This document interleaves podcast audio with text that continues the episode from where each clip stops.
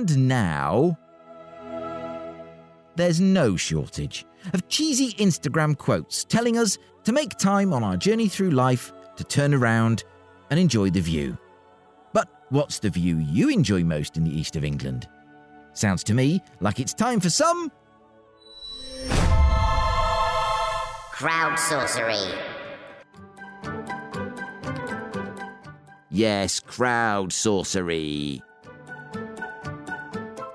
Our first viewfinder this week is a new crowd sorcerer, Christopher Bartram, who informs us that old Hunstanton sunsets take some beating. This is accompanied by a photo of Christopher literally holding the sun in the palm of his hand, with not so much as a novelty oven glove to protect his mitts. Thank you, Christopher. And from new friends to old favourites, Penny Bartram, Associate Strategy Director of Vice World News and trustee at the Norwich Film Festival, who encourages us further along the coastline. It's an obvious one, says Penny, but you can't beat Wells next the sea for a sunset view. How lucky we are to live with this in our region. Too true, Penny, too true. It's all part of the rich tapestry of life in a region that can be anything you want it to be. Thank you also for another magnificent photo of the sun setting out at sea. But it's not just the view of the sun sinking slowly into the surf that swells your soul. There's as much beauty to be found in the heart of the city, if you've a mind to look for it. One who has is Simon Blackwell, founder of Hemp Innovations, who has a recommendation for you. And that's a picnic, brackets, Deliveroo, here at the top of Mousehold Heath in Norwich, on a beautiful evening any time of year. I should point out that other delivery services are available in the Greater Norwich area. Another friend of the show, Michelle Chambers, business development manager at Chaplin Farrant, agrees with Simon and says she used to park at the top and walk through Mousehold Heath for a few years. She's relaxed just talking about it. Michelle also likes the simple pleasures.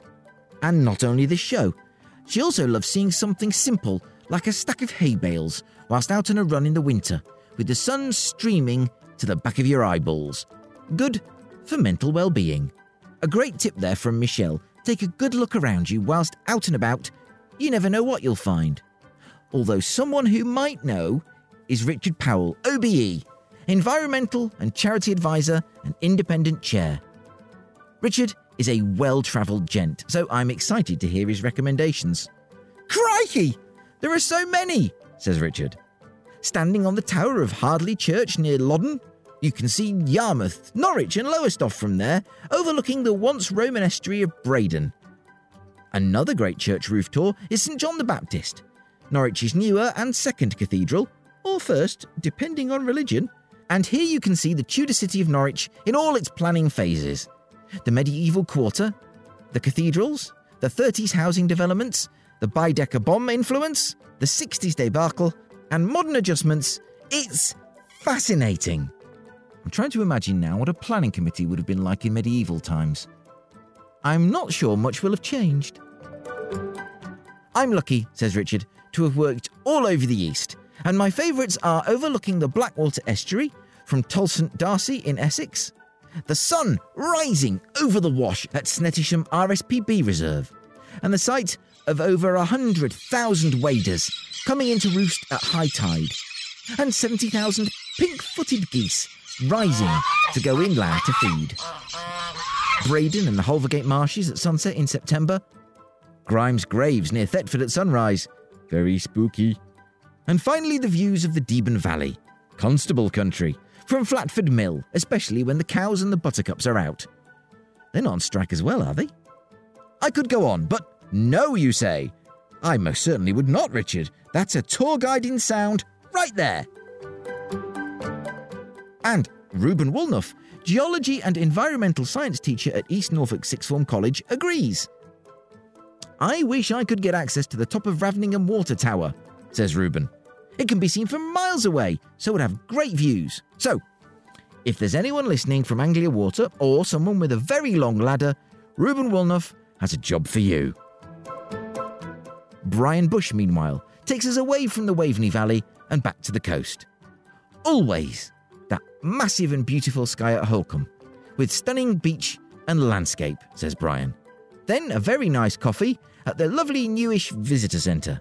Couldn't find a picture immediately, so you'll have to imagine, says Brian. Oh, I'm imagining, Brian. I'm imagining.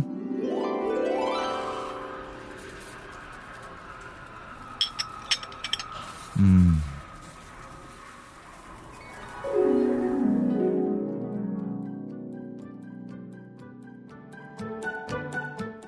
M- oh, sorry, a bit distracted with the coffee there. You'll wonder where I've been. What? What? What? It's a nice coffee shop. The pastries are really good. No need to get croissant. yes, all right, all right, all right. Rich Saunders, lead technical support specialist and junior developer, is 100% behind you, Brian.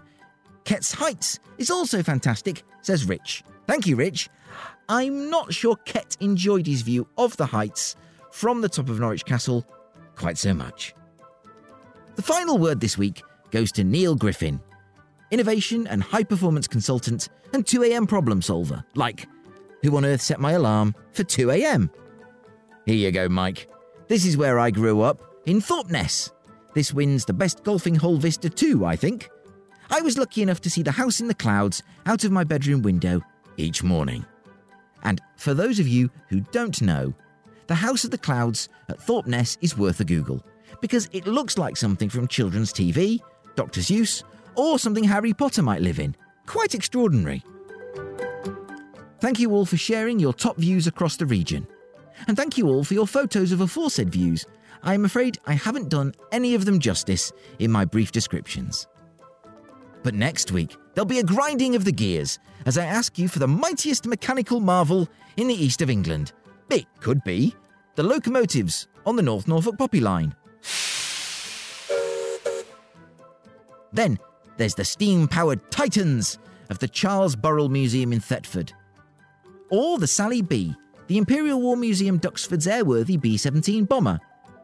Or, sticking with US air power, it could be the mighty V 22 Osprey tilt rotor aircraft that fly from Suffolk but are a regular sight across the region. Modern or ancient, airborne or pounding the ground. You decide the terms, I read them out. Job done. Thank you to Daniel Zeichner MP for his valuable time. Thank you too to Dr. Belinda Clark and all at the Norfolk Farming Conference. I am really sorry I couldn't cover more of the event. I'm also grateful to you, my crowd sorcerers, and to Engineer 49, a man who won't ever die, he'll just be faded out. Most of all, I'm grateful to you for your company. I'll be back next week with Ros Bird, Chief Executive of Anglia Innovation Partnerships, which manages Norwich Research Park, one of the most exciting hotbeds of science and innovation in our region. Until then, bye for now.